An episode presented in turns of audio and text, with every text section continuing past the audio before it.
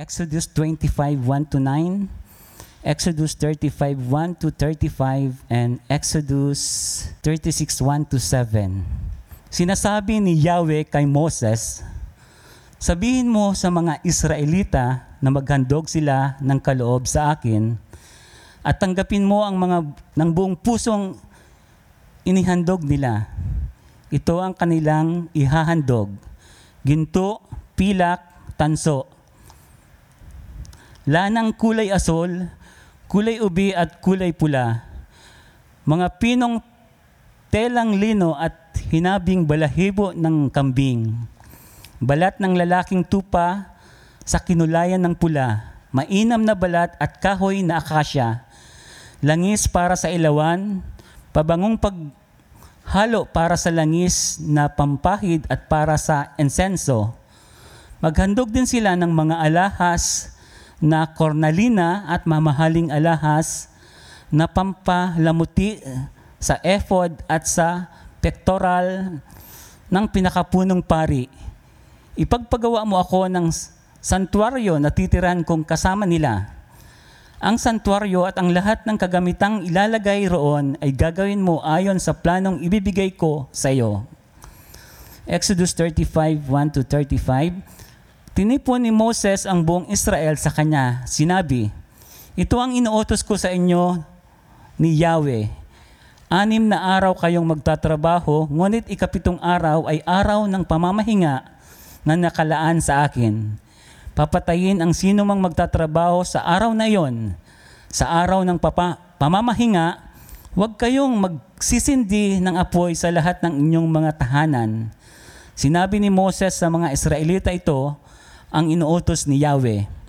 Maghandog kayo kay Yahweh. Ito, ito ang maari ninyong ihandog ginto, pilak, at tanso, lanang kulay asul, kulay ube at kulay pula. Gayon din ng pinong sinulid sa lino at balahibo ng kambing, balat ng lalaking tupa na kinulayan ng pula, mainam na balat, at kahoy na akasya, langis para sa ilawan, pabangong panghalo sa langis, na pampahid at sa insenso.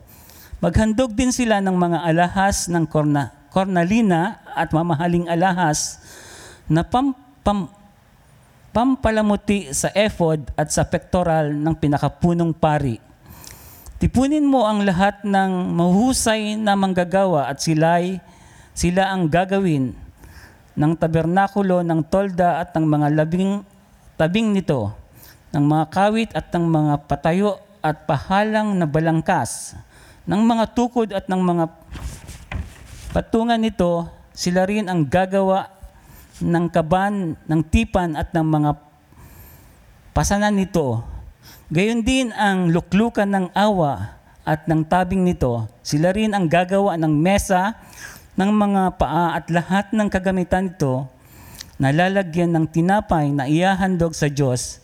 Ang ilawan ng mga kagamitan nito, ng mga ilaw at langis para rito, sila rin ang gagawa ng altar na sumas na sunugan ng insenso Pati ang mga pasanan nito, ang langis na pampahid, ang mabangong insenso, at ng kortinang ilalagay sa pintuan ng tabernakulo, ng altar na sunugan ng mga handog, ng parilyang tanso, ng mga pasanan at ng mga kagamitang kasama ng altar, na palanggana at ng patungan nito, sila rin ang gagawa ng tabing ng bulwagan ng mga tukod na pagkakabitan at mga patungan ng tukod pati na kortina ng pintuan.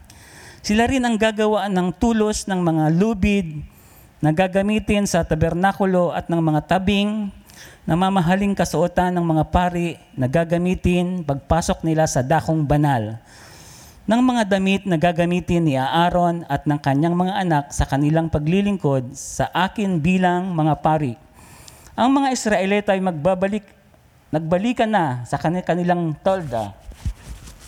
Lahat ng nais tumulong ay naghandog kay Yahweh na inaakala nilang magagamit sa paggawa ng toldang tipanan ng mga kagamitan sa pagsamba at ng kasuotan ng mga pari.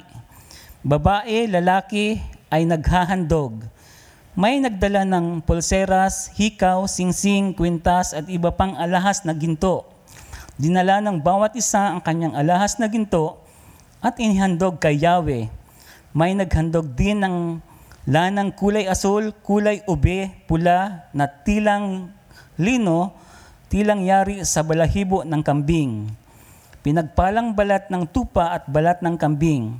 Ang iba naman ay naghandog ng pilak o tansong kagamitan at ng kahoy na akasya para tabernakulo, para sa tabernakulo.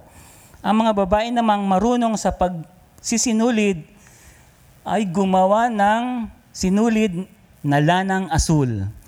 Kulay ube at pula, gayon din ng pinong lino at ito ang kanilang ipinagkakaloob.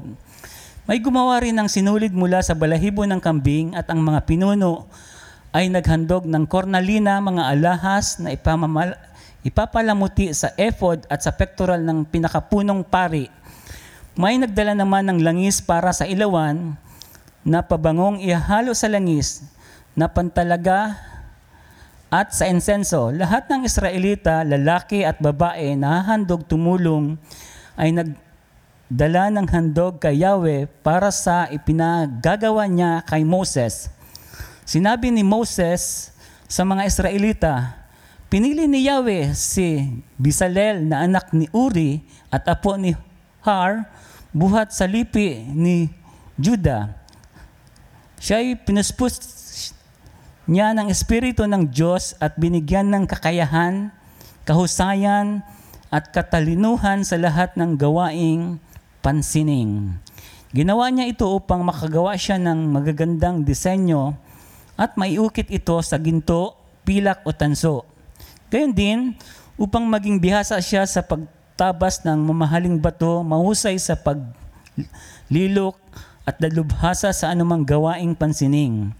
Siya at si Ahuriab, anak ni Ahisamak, na mula sa lipi ni Dan ay binigyan ni Yahweh ng kakayahan para maituro nila sa iba ang kanilang nalalaman. Sila'y binigyan niya ng pambihirang kakayahang gumawa ng gawain ng mga dalubhasang mag-uukit, taga-disenyo, pangkaraniwang mga habi at mga habi ng lanang asul, kulay ube at pula ng, ng pinong lino.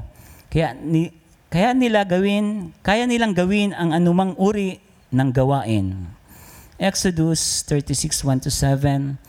Si Bi- Bisalel, si Ahul, Ahuliab, at ang lahat ng manggagawang binigyan ni Yahweh ng kaalaman at kakayahan ang gagawa ng lahat ng kailangan sa santuaryo ayon sa sinabi ni Yahweh.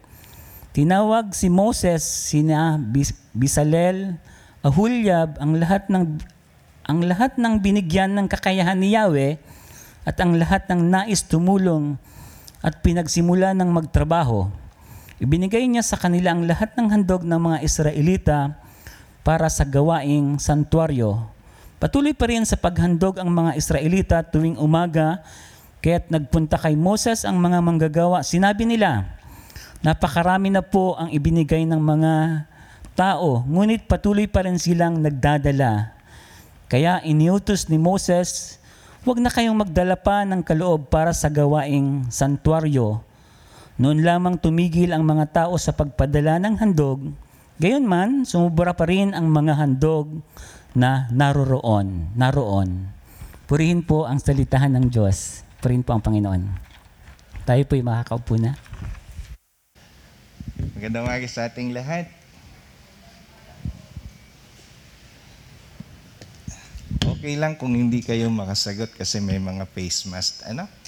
But anyway, bago po yung title ng message, kapatid, pakilabas nga natin muna yung yan, yan. Alam niyo po ba ito kung ano ibig sabihin yan? Yan po yung tabernacle, no? O yung santuario na gustong ipagawa ng Diyos sa Israelites. Ito mga to, bagamat yung kanilang mga kuta ay parang mga bahay ng Indian, hindi naman po sila mga Indian. Hindi po ganyan, ano, si, pa, ginamit lang natin parang illustration. Itong mga to, yun yung tribo ng Israel, nakapaligid.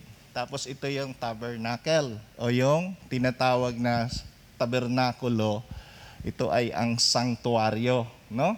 Isang lugar kung saan ang Diyos ay nandiyadyaan sa loob niyan at yung mga punong pari lang ang pwedeng pumasok. Ito yung ito yung altar na doon pinagsususunog yung mga handog. Kaya ang pwede lang pumasok po diyan ay yung mga punong pari. Yan. So alam niyo na kung ano yung tabernakulo. Ano? Gawa po yan sa tolda. May mga sukat yan. At yung mga binanggit ng ating kapatid kanina na binabasa, no? Yun yung mga materyales. Alam niyo ba kung ano yung mga materyales na yun? Hindi basta-basta yun, mga unique, no? Mamahalin. Kaya mga mag, mahuhusay ang gumawa and at the same time yung mga materyales, sabi nga sa ano eh sa Kastila, materiales fuertes, no? So, makikita natin sa kasaysayan na ang bayang Israel, kaya pinagpagawa sila ng tabernacle o yung ah, santuario para ang Diyos makasama nila. Kasi nung time na ang mga Israeli, Israelita ay kinakausap ng Panginoon doon sa bundok ng Sinai, natakot sila. Ang naririnig nila ay yung mga kulog, kidlat, lindol. So, yung mga tao na takot sa presensya ng Diyos, kaya sabi nila, kay Moses, ikaw na lang makipag-usap kami ay, ikaw na lang makipag-usap sa amin. Ganun pa man, hindi huminto ang Panginoon. Ito maganda. Hindi huminto ang Diyos na siya ay ah, makisama o kaya ay samahan ang bayang Israel, ang kanyang mga mamamayan. So yan ang ating magiging topic no, ngayong umaga. Kaya doon sa ating binang binasa kanina, makikita natin ang panawagan. Ayan, ang panawagan sa pagbibigay. Hindi po yan pag-iika po, kundi yung pagbibigay. Pag-usapan natin, alam niyo po ba mga kapatid, ng, sa mga nagdaan nating paksa dito sa Exodo, nang iligtas ng Diyos ang bayang Israel mula sa Ehipto, siya ay nag-utos sa kanila na hingiin ang kayamanan ng mga Ehipsyo. Tandaan natin yan, ano, huwag natin kakalimutan. Dahil yung mga Egyptian, titigas ng ulo, ah, kanilang pinahihirapan yung bayang Israel, then marami silang Diyos-Diyusan, nagpadala ang Panginoon ng sampung salot na dinanas nila at doon, hindi na nila halos makayanan. Hirap na hirap na sila. Kaya itong mga, itong mga Ehipsyong ito, nung sila ay sobrang hirap na, kusang ibinigay na nila yung kanilang mga kayamanan sa Israelita. No? Wala nang, wala nang pang-aagaw, wala nang pagpupumilit. Sabi nila, kunin nyo na ang meron kami. Lumayas lang kayo. Parang gano'n na. Pagka yung asawa na, busit na busit na sa asawa niya, o sige, kunin mo na lahat ng gamit mo, umalis ka na dito. Parang gano'n. no? Tandaan natin, 400 years sila na inalipin ng mga Ehipsyong ito. Nang sila ay umalis na, makikita natin, o nung paalis na sila, kinulekta ng mga Israelita ang mga tirang yaman o yung mga yaman na naroroon mula sa giyera nang hindi sila nakikipagdigmaan. So kakaiba talaga ang Panginoon. Nung araw pag kami digmaan, yung mga kayamanan ng bansang dinidigma mo, pag nanalo ka, sa'yo na yan. Kukunin mo na yan.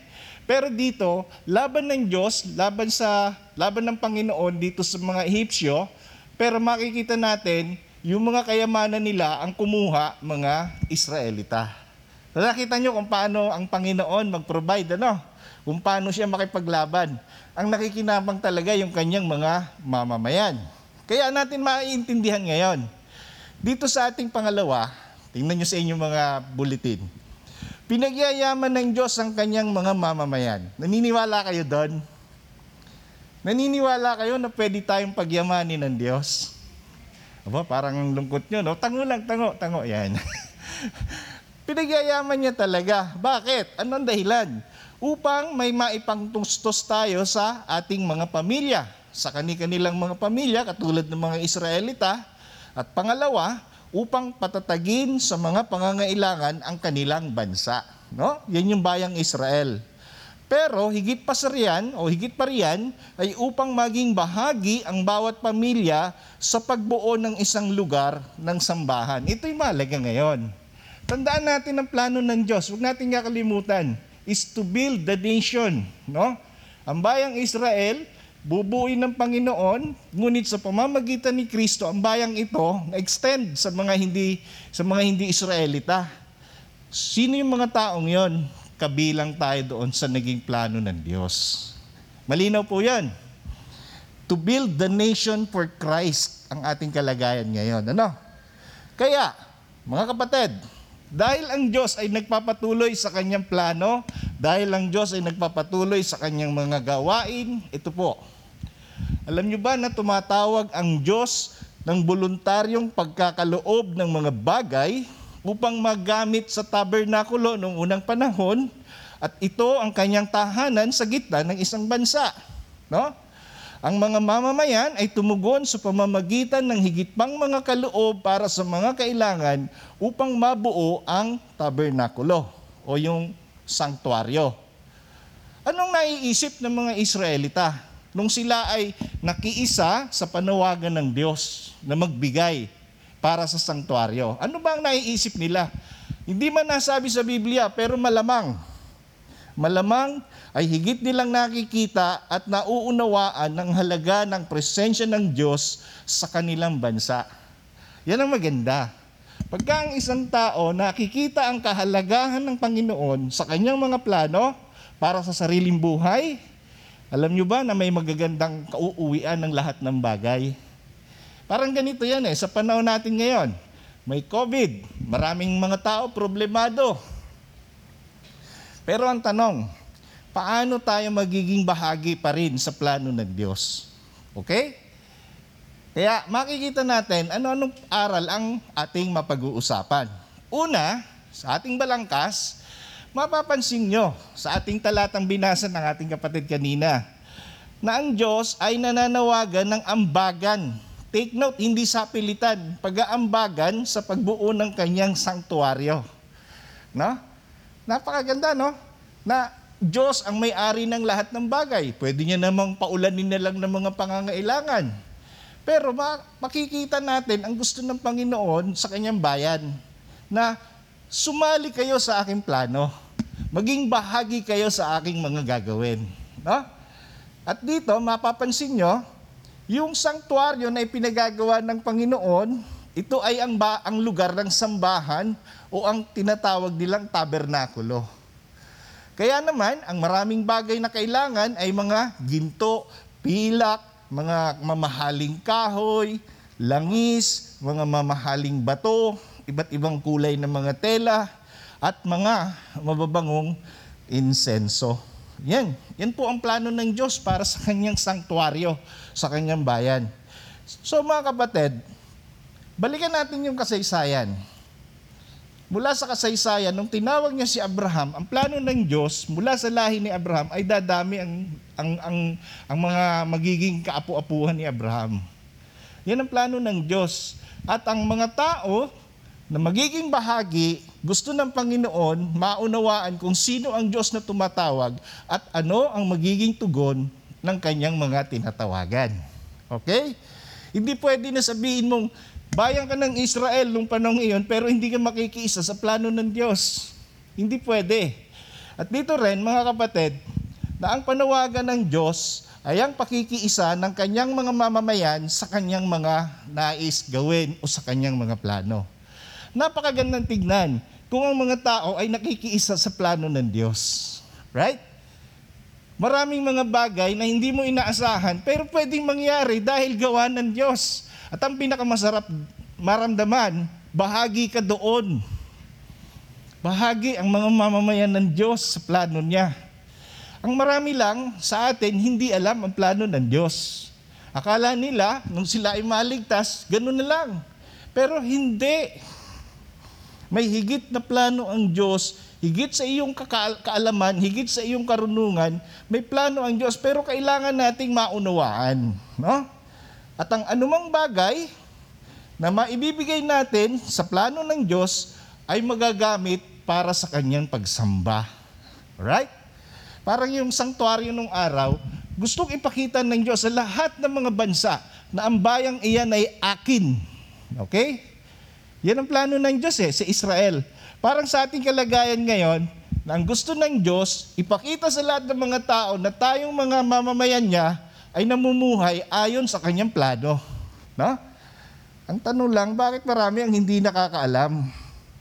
Alam nyo ba na kaya lalaki ang kaharian ng Diyos? Dahil gagamitin niya tayo sa isang napaka, napaka malaking bagay, parang imposible pero mangyayari. Okay? Ah, kwentuhan ko lang po kayo bago nangyari itong, itong ating lugar na ito. Nung pong panahon iyon, nung nasa GIP pa kami, nagre-renta kami doon. Ang hirap humanap ng lugar. Ganun pa man, dami ng pinuntahan namin. Yung alam niyo yung old GSIS ah, building dyan sa may ah, Barlin, gusto na natin bilhin nung araw. Kaya lang wala tayong malaking pera. Tapos kausap ko noon sila Pastor Ed. Doon kami noon sa isang lugar, yung ah, Ice Blink, habang naghahalo-halo kami. Nil- nililay-hands na namin yung place. At alam niyo magkano presyo? Wala pang i-renovate ha. 65 million. Wow, laki no? Pero maganda yung lugar. Sabi ko nga, napaka maganda.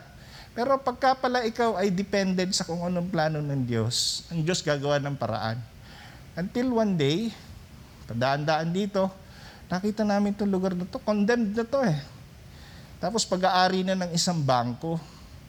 Nung tiningnan namin, pwedeng i-develop. Alam niyo ba kung magkano yung presyo ng kabuuan nito compare doon? 13 million lang ito nung nasa bangko pero ibinigay pa ng 9.5 million.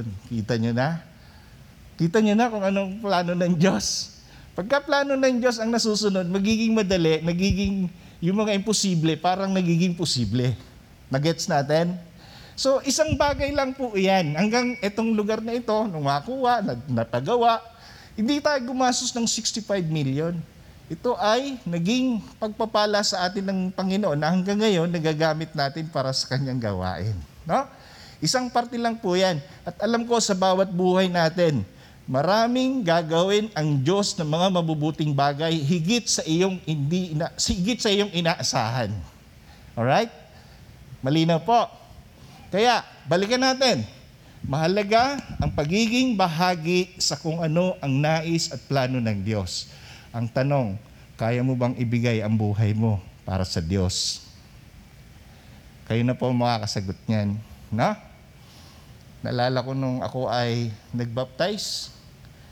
I, I think kas- kasama ko to si Brad Oka nung last last Friday lang. Mayroong tatlong candidates.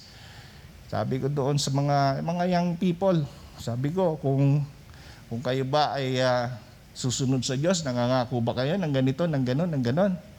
Opo daw, opo, opo. Pero yung huling tanong ko, kaya mo bang ibigay ang buhay mo sa Panginoon? O, yan ang mahalagang tanong eh.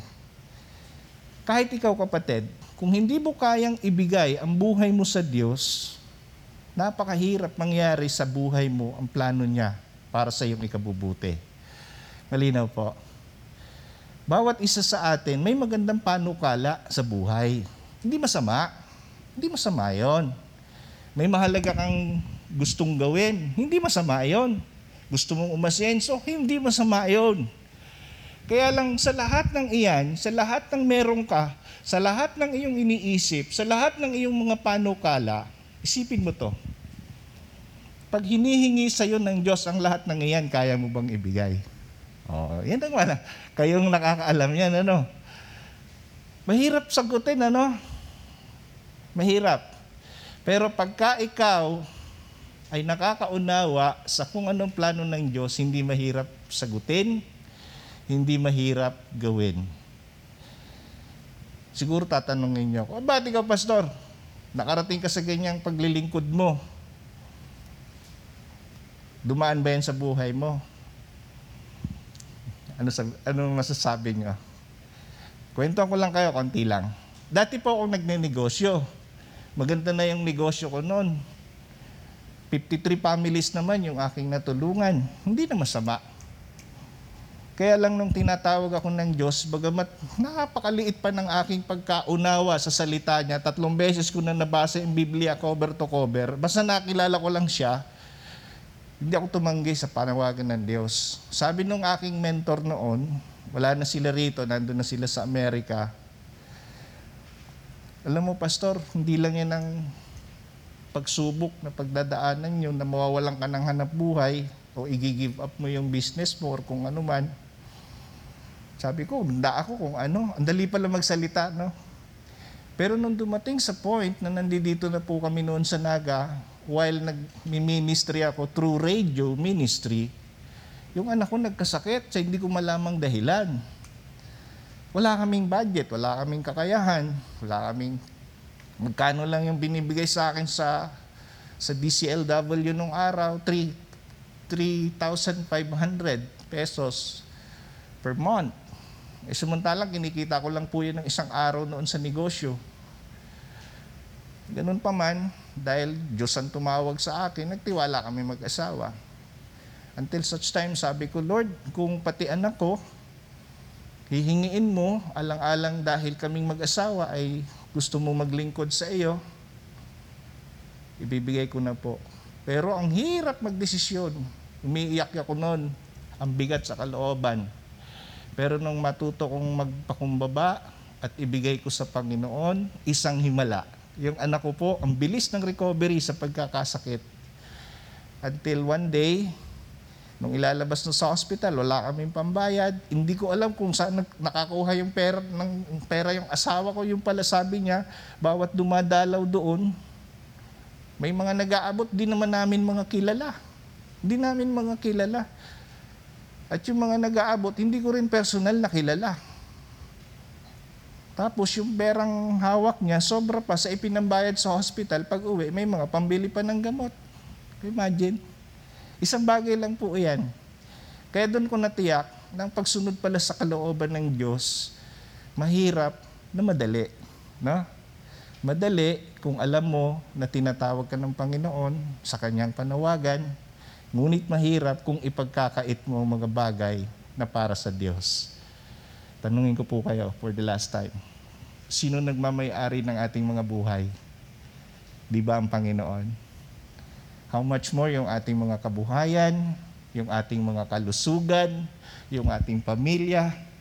Ang lahat ng iyan pag-aari ng Diyos.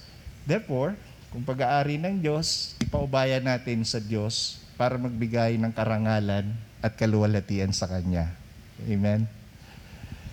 Pangalawa, tingnan natin ito. Ito medyo maganda na. Ha? Laking, laking challenge.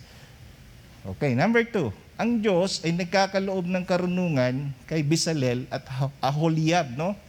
Nagkaloob siya ng karunungan dito sa dalawang taong ito sa lahat ng paraan ng paggawa. Doon sa binasa kanina, makikita natin yung kanilang kakayahan. Magaling sila sa sining, sa art.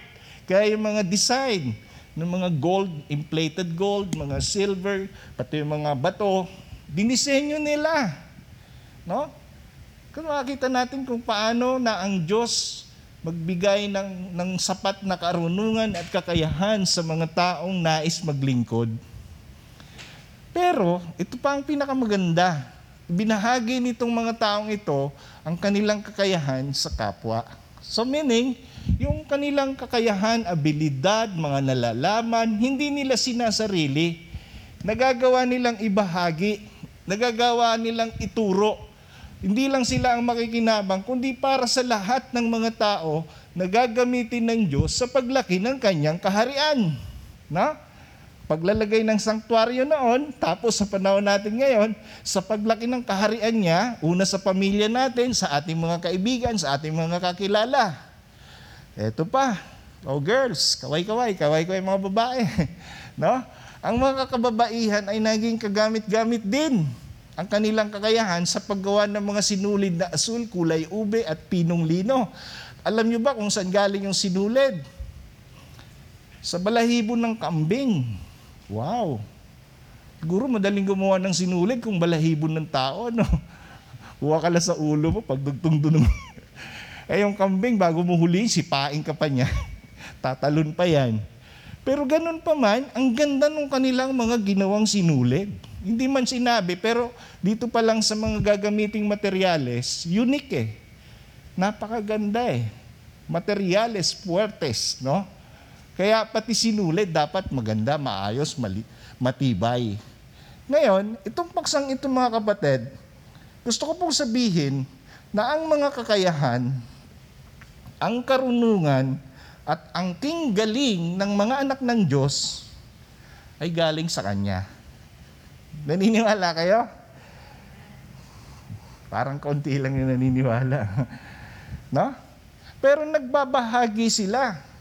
Sa plano ng Diyos, mahalaga yung pagbabahagian. Ibig sabihin, hindi mo pwedeng sarilinin yung mga blessing na meron ka dahil gagamitin ka nga ng Panginoon at ang paggamit sa iyo, hindi lang exclusively na sa iyo lang. Kailangan mong ibahagi. Kailangan mong ipaunawa sa iba. Kailangan mong ipaunawa sa lahat ng tao kung ano ang original plan ng Diyos. No? At gusto ko pong sabihin sa inyo na yung sanktuaryong ito ay napaka-importante sa bayang Israel. Bakit? Kasi kasama nila ang Diyos. Magiging kasama nila ang Diyos. Sa buhay ng mga mananampalataya, kasama natin ang Diyos. Naniniwala tayo doon. Kaya ang gandang isipin kung ang mga katulad natin, kasama natin ng Diyos na ibinabahagi natin sa kapwa para yung mga taong wala pang Diyos makakilala din sa Panginoon. Kaya lang, ang dami mga Kristiyano ngayon natutulog sa pansitan. Sabi nga ni Elder Manny, takot sa COVID. No? Natatakot sa COVID pero hindi natatakot sa Diyos. At gusto ko pong i-point out sa ating lahat na hindi marapat na sarilinin ang mga bagay na dapat ibahagi sa kapwa. Huwag nating sinasarili. Gawin natin itong ibahagi sa kapwa. Magturo tayo kung kinakailangan para ang lahat ng mga tao ay matuto.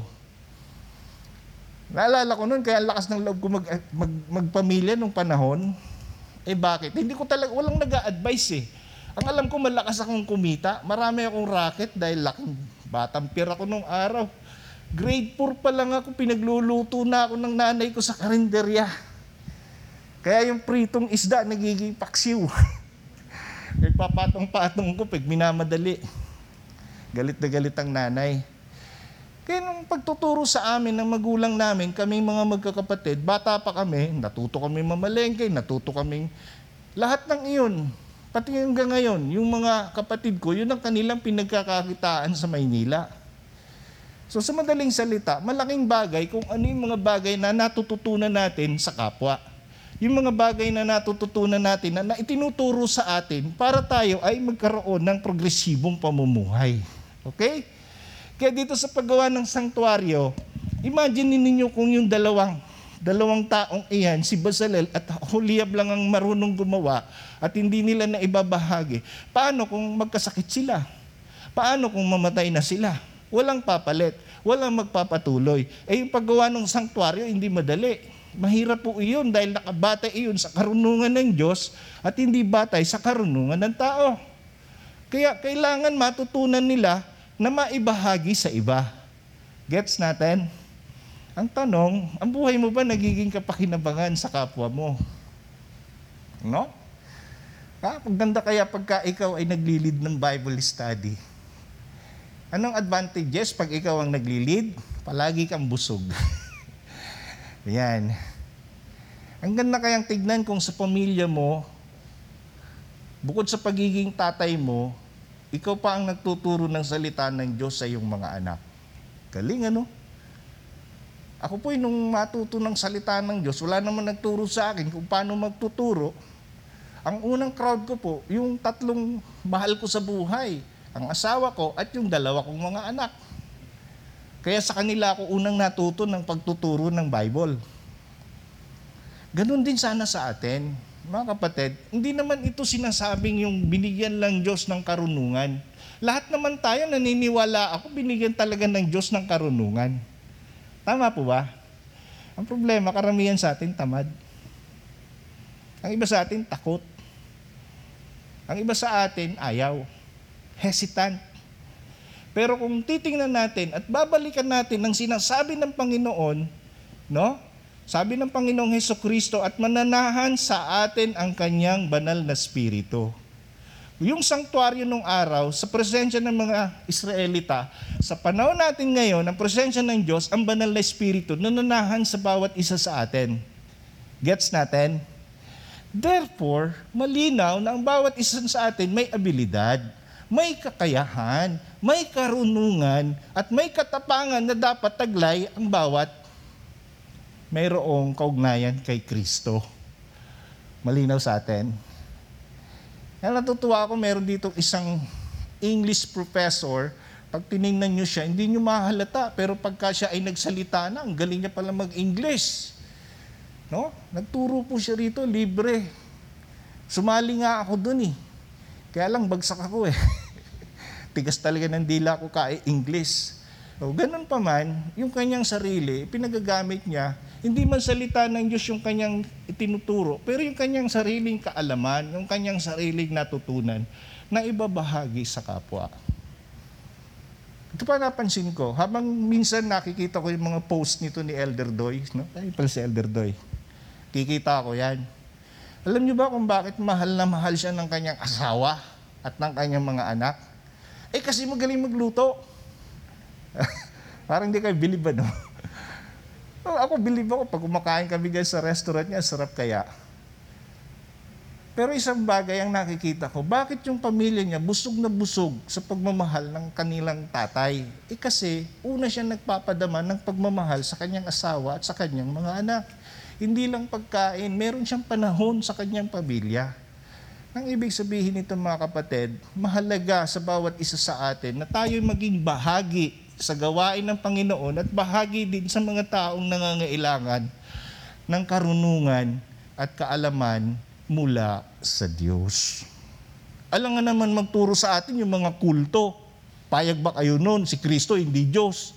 Payag ba kayong matutunan ninyo? Ang dami-daming Diyos-Diyosan ipapakilala sa inyo. Sa dami, hindi nyo na alam kung sinong tatawagin nyo.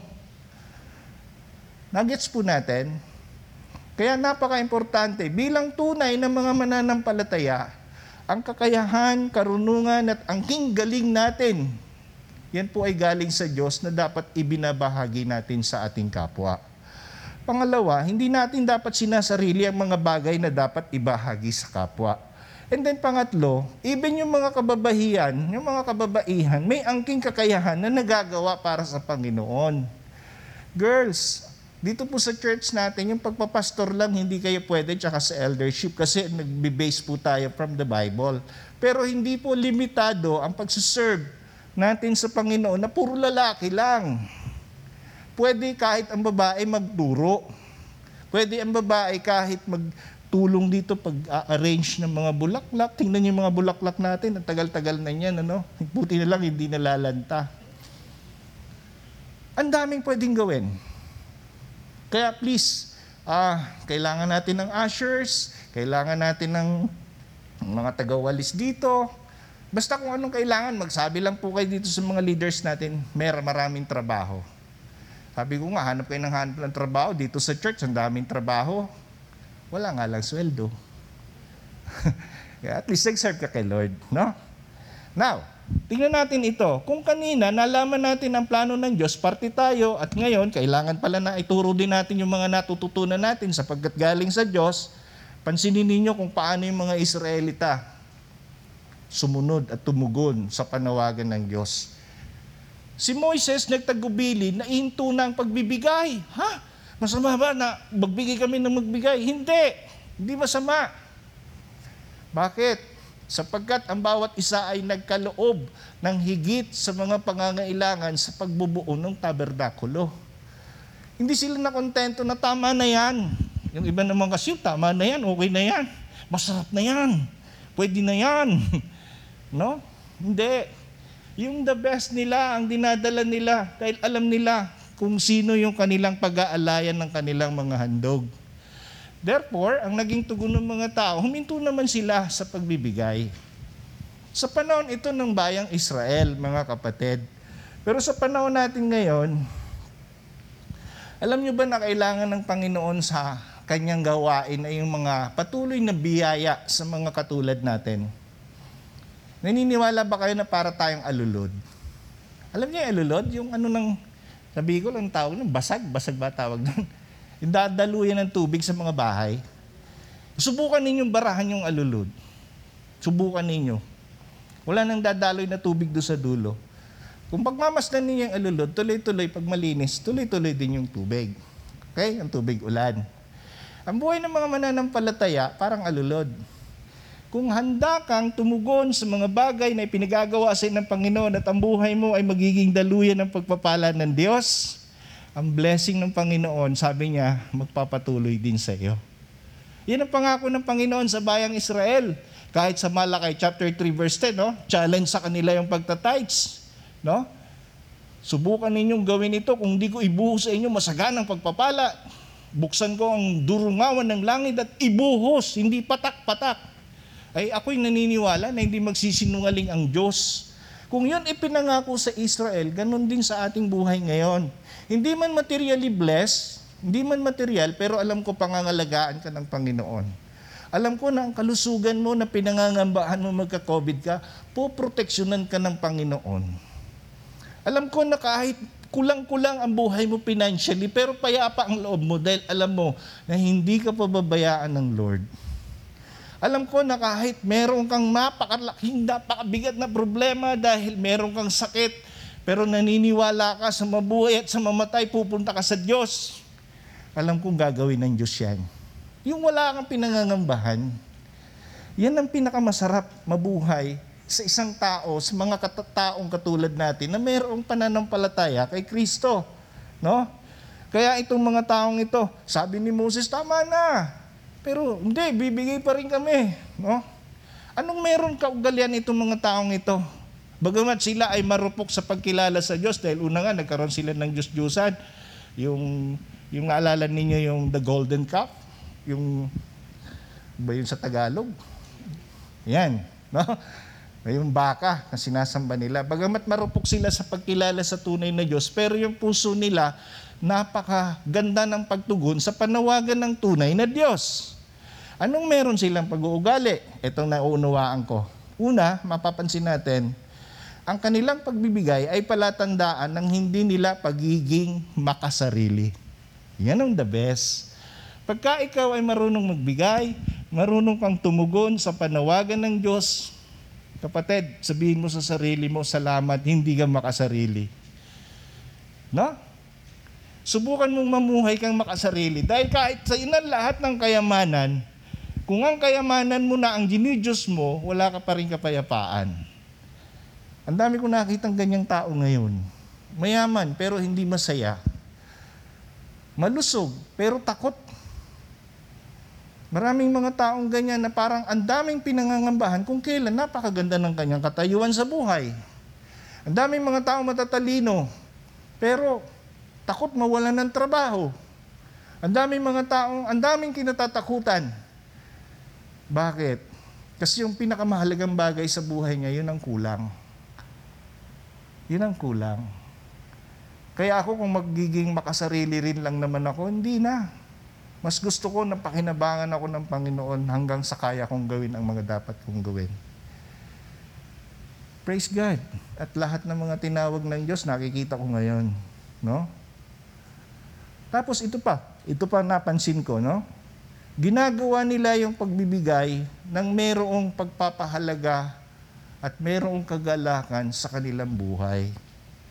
Meaning, hindi sila kuripot. Nasabihan ka na bang kuripot mo naman? Aya-aya ka ng date sa girlfriend mo, pagdating ng oras, yung girlfriend mo nagbabayad, kapal. no? O kaya, tara, start, date tayo. Ay, sorry, naiwan ko yung malit ko. Yung pala, wala ka lang pambayad, nagsinungaling ka pa. May mga ganun, may mga ganun tao. Ang tawag doon, manhid. Man nga siya, man. Manhid. Pero isang bagay, bawal ang kuripot sa mga anak ng Diyos. Natatawa yung iba na yun. Dahil Hindi ko nakikita yung ngiti niya pero natutuwa ako. Okay? So tingnan natin ang ating sarili, mga kapatid. Pag dumarating na yung offering basket, ano reaction mo? Again, isipin mo yung sinabi ko sa inyo. Bawal ang kuripot. o kaya yung kapatid mo, mananampalataya, mga mahal mo sa buhay, nangangailangan, ay pasensya na. Yung pera ko dyan, pambigay ko na lang sa ganito yan eh. Okay? Nakakatakot kaya yung ganun. Sisinungaling ka pa eh. Mga kapatid, hindi ko naman sinasabing lahat tayo ganun. But what I mean, tingnan natin ang ating mga sarili bilang mga lingkod ng Diyos. Okay? Kasi, kung ang Diyos na nawagan, ano ang iyong magiging katugunan? Paano ka tutugon? Kaya nga dito sa ating paksa, tingnan natin ito, no? Sa pagsasabuhay, ang mga materyales at salapi, pansinin natin ito. Meron kang mga bagay, may cellphone ka, meron kang sasakyan, kung wala ka man sasakyan, may bahay ka, kung meron kang trabaho, o, lahat ng yan, mga tinatangkilik natin, sabi ko nga sa atin, hindi naman masama yan. Pero tingnan natin, alam nyo ba na ang tahanan ng Diyos ngayon ay hindi ang tabernakulo? Hindi na tabernakulo. Ano na yan eh, paglalarawan yan kay Kristo noong unang panahon, no? Sa pamamagitan ni Kristo, alam nyo ba na ang mga tabernakulo ay ang kanyang iglesia? Yan. Kaya yung sanktuaryo ng Diyos, tayo mismo. Okay? Kaya may kanta eh. Lord, prepare me to be a sanctuary. Di ba? Pure and holy. Parang ganon. Ang sanktuaryo ng Diyos, hindi na, hindi na yung tolda. Hindi na literal na tolda, kundi tayo, literal na tayo. Okay? Iglesia, the church. Ang church, hindi itong building. Hindi yung, hindi, hindi religion. Kundi individual, bawat isa sa atin. So, nandiyan tayo. Pero isang bagay, kung paanong pinagpapala tayo ng Diyos ng kanyang hindi masukat na biyaya, take note this word, matuwid lamang na magbigay tayo ng mga material na pagpapala sa ating lokal na komunidad ng iglesia. Alam niyo kung bakit? Tingnan niyo to ah. Minsan nagkokolekta tayo ng mission offering. Yung iba sa inyo nagtataka, ba't dala dalawa basket? Pero pinaliliwanag naman natin. Pag nalaman ninyo na galing yan sa mission, alam naman natin na ang mission ay yung pag-church plant natin o yung pag-iibanghelyo natin sa iba't ibang lugar. Ngayon, dahil sa mga pagbibigay ninyo sa mission, huwag kayong magtaka kung meron tayong daughter church na tinatawag. Sino yon? Yun yung GCF uh, Daet. Meron tayong Rinconada. Sa Rinconada lang po, tatlong church na ang ini-establish natin. At nung bago nag-COVID, nagsisimula na rin sana tayo sa partido. At bawat church, mga church planting natin, sila na rin ang humahayo doon sa kanilang local community. Di ba ang ganda? Na hindi lang yung, yung pagpapala ng Diyos, hindi lang nananatili dito sa Naga City, kundi hindi lang sa hindi lang dito sa mga bahay-bahay ninyo, kundi nakakarating din sa iba't ibang lugar dahil sa inyong kagandahang loob sa pagbibigay sa Panginoon. Yun po yung nagiging bunga. Gets? Hindi po yan, hindi po yan napupunta lang sa pastor. Yung isip ng iba, ah, kaya pala si pastor mataba. kaya pala si pastor ang laki ng tiyan. Laki na ng tiyan ko eh. Hindi po. Ginagamit natin yan para sa gawain. Kaya matuwid lamang po. Take note, matuwid lamang na yung pag inyong pagbibigay ng mga material na bagay kasama yung salapi ay ang lokal na komunidad ng iglesia ang nakikinabang. Malinaw. Ang ganda kaya na meron tayong mga daughter church. Alam nyo ba ang tawag sa mga church na hindi nanganganak? Ang tawag doon, baog. Kung di man baog sa ibang salita, stagnant. No? Stagnant water na pinamamahayan na lang ng mga kitikiti. Pagkatapos nagiging lamok. Pagkatapos nagiging perwisyo. Pagkatapos nagiging dengue sa atin. Ganun na nangyayari. Pero ang church natin, praise God, since nung ako ay napunta dito sa GCF, way back 2003 until today, ang church na ito ay napaka-oriented sa church planting ministry. At salamat ng mga manggagawa ng Panginoon dito, katulad ng ating pastor, si Pastor Ed, mga elders natin, suportado ang lahat ng mga projects ng iglesia. At saan natin mababasa yan from the Bible? Sabi ng Panginoon, Go and make disciple of all nations, baptizing them. Take note the nation, ethnic, no? Binaliwanag na sa atin ni Pastor Ed yan eh. Mga tao ang tinutukoy. Okay? Basahin nyo na lang, Matthew chapter 28, verse 18 to 20. Another thing, by the way, balikan ko lang po, kung may Bible pala kayo, saan natin mababasa sa Biblia na ang mga binibigay ng mga mananampalataya ay nagiging very effective? O, ito ah, i, i ano nyo, i-shade ninyo sa Bible ninyo. 2 Corinto, o ikalawang Corinto, chapter 8, from verses 1 to 3. Tingnan natin ha, para, para meron kayong ano, meron kayong ah, alam sa Bible na mapagkukunan. Basahin ko po sa inyo. Sabi rito sa chapter 8, verse 1 to 3 ng ikalawang Korinto, ibig kong ibalita sa inyo mga kapatid ang, take note, ang nagawa ng pag-ibig ng Diyos ng mga sa mga iglesia sa Macedonia. Ang Macedonia, Eu- Europe na po ngayon.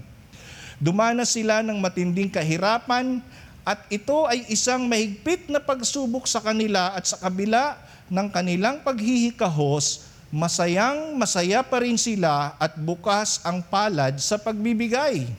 Sila'y kusang loob na nag-aabuloy hindi lamang ayon sa kanilang kaya, kundi higit pa. Alam ko ito pagkat mahigpit nilang ipinamamanhik sa akin na sila'y bigyan ng pagkakataon na makatulong sa mga kapatid sa Judea.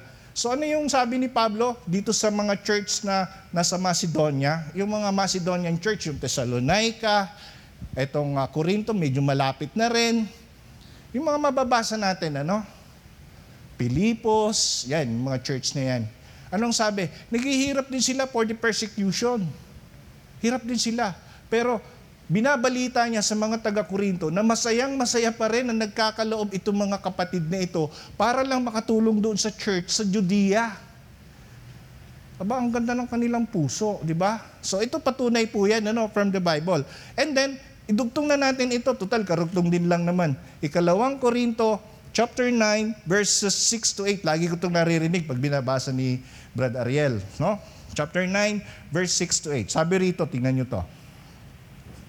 Tandaan ninyo ito, ang naghahasik ng kakaunti ay magka, mag-aani ng kakaunti at ang naghahasik naman ng marami ay mag-aani ng marami. Ang bawat isa ay dapat magbigay ayon sa sariling pasya, maluwag sa loob at di napipilitan lamang sapagkat ang ibig ng Diyos ay kusang pagkakaloob.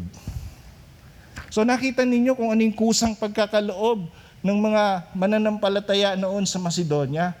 Naghihirap yung bayang, yung Judea, pero gustong gusto nila, masayang masaya silang nagkakaloob dahil alam nila na ang kanilang pagkakaloob ay alang-alang sa Panginoon. Hindi sila tumitingin sa kanilang sariling kakayanan. Ang tinitingnan nila ang Diyos na nananawagan. Amen?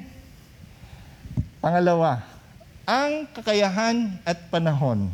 Yan. Ito na tayo. Ability and your time. Purihin ng Diyos sa kanyang pagkakaloob sa atin ng kakayahan at panahon na magagamit natin upang pagpalain ang ating pamilya. Ooh.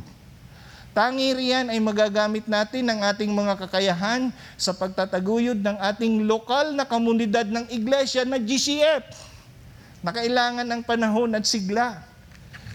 Kapatid, sabihin mo sa sarili mo, hindi ako pwedeng magpapatay-patay. Kailangan ako ng kapatid ko.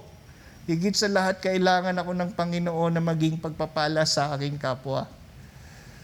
Yan ang dapat nating sinasabi. Kung baga kung nagbibigay ka, huwag naman yung nakabusangot ka pa. No? Yung kakayahan mo, ang laking magagawa mo. Hindi pera, pera ang pinag-uusapan lang. Kung may pera ka, mas maganda, bigay mo. Kung wala, di wala. Tumulong ka na lang. Kung wala, di mag-pray ka. Yung iba, ang daming time sa, ano nyo yun, yung ML? Ano ba yung ML? Maalaala mo kaya? Ay, hindi. Uh, Mobile Legend, no? Pero walang time to pray. Yung iba, ang daming panahon sa TV, pero walang time sa family. Yung iba, ang daming time na inuubos sa mga negosyo nila, pero walang time. Para yung kanilang pamilya ay, ay i-date, no? O kaya ay i-bless. Hello? Hindi ganyan ang mga anak ng Diyos. Amen? Ang mga anak ng Diyos, nagpapatuloy, nagbibigay panahon, nagbibigay kakayahan, dahil ang lahat ng atin ay para sa Diyos. Praise God. Masaya ba kayo? Okay, huwag kayo malulungkot ano, kasi hindi naman inaangkin ng Diyos yung mga bagay na hindi naman Kanya. Ang inaangkin ng Diyos yung Kanya. Ang tanong, ka, sa Panginoon ka ba? Okay. Number three, ang puso at pa- at palitan ninyo tong sa, no? Yung at sa, ang puso sa paggawa. Yan. Gumawa ka na ba ng hindi mo isinasa puso? Yan. Hoy, thank you kapatid. Nagkaloob ang mga Israelita ng higit pa. Kaya't nag-utos si Moises na huminto na. Sabi ni Moises, tama na, bumaba na ng blessing eh. Wow. Sila ay naghangad, masigasig na magbigay sa gawain ng Diyos. Sana ganyan din tayo, no? Mahalaga ang ating pagnanasa again. Anong pagnanasa mo? Yan yung nasa puso mo. Right? Kung ano yung nasa puso mo, yan ang magiging reaction mo. Kaya kung meron kang desire to give glory to the Lord, everything you have, kahit anong meron ka, kaya mong ibigay kung kailangan ng Panginoon. Ikaw ba ay tapat, masigasig sa pagbibigay sa gawain ng Panginoon? Kayo na po nakakaalam yan. Nawa, magkaloob tayo ng higit sa sapat na kailangan. Itong magandang reaction po itong nakikita ko dito no, sa mga taong tinatawag ng Diyos. Hindi masama magbigay sa Panginoon. Pero alam din ng Diyos kung hanggang saan yung kapasidad mo. Alam din naman ng Diyos kung ano yung hindi mo magagawa. Kaya hindi niya hinihingiin sa iyo. Ang ibibigay mo sa Diyos, yung kung ano ang nasa puso mo at ano yung mga bagay na kaya mong gawin alang-alang sa Panginoon. So mga kapatid, mahirap ba yon? Kaya nung nanawagan yung sabi ni Pastor Ed, actually si Pastor Ed that time elder pa lang no, yung elder senior. Ah, Pastor Ed senior nung siya ay elder pa lang noon sa sa Ortigas. Ah, kung anya ay si Congressman Pilabil. Bubuksan ko anya yung radio station diyan. Kailangan kitang makausap. Pambihira naman. Eh, wala man akong pagkaalam sa radio. Malay ko diyan. Sabi ko, Pastor Ed, ako po ay nag-aral mechanical engineering, hindi po ECE, Electronic Communication Engineering, kasi sa mga radio, television yon. Kahit na, magkitaan niya tayo. Pagdating dito, nagkita kami. Prinesent lahat yung mga plano niya. Ay, nako. Alam niyo, nanalangin lang ako. Tapos, after ko manalangin, shinare ko sa mga kasama ko sa church, sila Elder Tony, and presto, tumakbo yung DCLW na hindi naman ako marunong. ako yung nagde-devotion, ako yung tagabasa ng salita ng Diyos sa Biblia ang sasagot. Ako din yung janitor, ako din yung tagalinis, tagapintura ng tower. Mukhang tangengot kami doon nung. Pero ang sarap maglingkod sa Panginoon kung ang lahat ng bagay ginagawa mo alang-alang sa Diyos. Gets natin? Eh, wala kang alam eh. Eh, yun nga ang gusto ng Panginoon, yung mga walang alam. Bakit? Dahil pupunuin ng Diyos ng karunungan ang sino mang tao na handang sumunod sa kanyang panawagan. Amen? So, gusto ba natin na maging channel of blessings pa tayo? Yan ang ating dapat tandaan. Sa iyong panawagan sa Panginoon, ito ay nagbibigay sa Kanya ng karangalan at kaluwalhatian. Masaya ba tayo nagiging kagamit-gamit sa Panginoon? Praise God. Tayong lahat ay tumayo at pasalamatan natin ang ating dakilang Diyos. Aming Ama, napakabuti niyo po sa aming buhay. Ibinigay niyo po sa amin ang pagkakataon na maging bahagi sa inyong dakilang plano. Ito ay ang ibahagi sa lahat ang kabutihan mo. At mangyayari po ito, Panginoon, sapagkat ikaw ang siyang kumikilos sa aming buhay. Ikaw ang siyang nagpo-provide. Ikaw ang ah, nagbibigay ng karunungan na ang layunin namin ay maging handa kami sa pagsunod upang magbigay ng karangalan at kaluwalhatian sa inyo. Salamat po sa mga kapatid kong ito na naunawaan nila ang dakilang kalooban mo. Patuloy niyo po silang gabayan, pagharian sa kanilang buhay. Ituro niyo po ang kapakumbabaang loob, ang pagiging masunurin at pagtugon sa iyong mga panawagan, Panginoon. Lalo na sa aspeto ng pagbibigay. Sapagkat lahat ng bagay ay iyo, maging ang aming mga buhay. Kaya wala po kaming karapatang tumutol sa kung ano ang nais mo at kung ano ang inyong plano para sa aming buhay. Salamat po sa iyong banal na salita na siyang nagturo sa amin na ang buhay naming ito ay patu- patunay lamang na dapat naming iukol para sa iyo. Salamat po sa inyong presensya sa aming buhay sapagkat ikaw ang aming karunungan, ikaw ang aming lakas, at ikaw ang lahat sa amin, Panginoon. Kaya ngayon, patuloy po kaming dumadalangin na pangunahan niyo po kami sa lahat ng pagkakataon. Gawin niyo po kaming matalino, gawin niyo po kaming marunong sa aming mga pagdedesisyon. At higit sa lahat, sa ano pa mang bagay, patuloy niyo po kaming pangalagaan, lalo na po sa anumang uri ng karamdamang umiiral ngayon sa San Sinukob. Kaya umaasa kami, Panginoon, na patuloy niyo po kaming pagpapalain at ikaw po ang siyang mabibigyan namin ng karangalan at maitataas namin, Panginoon, ang kaluwalhatian mo sa lahat ng pagkakataon. Maraming salamat po sa Kanya na makapag-iingat sa inyo upang hindi kayo magkasala at makapaghaharap sa inyo ng walang kapintasan ng may malaking kagalakan sa Kanyang kaluwalhatian sa iisang Diyos na ating tagapagligtas sa pamamagitan ni Heso Kristong ating Panginoon. Sa Kanya ang kapurihan, karangalan, kadakilaan at kapangyarihan mula pa noong una, ngayon at magpakailan paman. Amen. God bless us all. Palakpakan natin si Lord.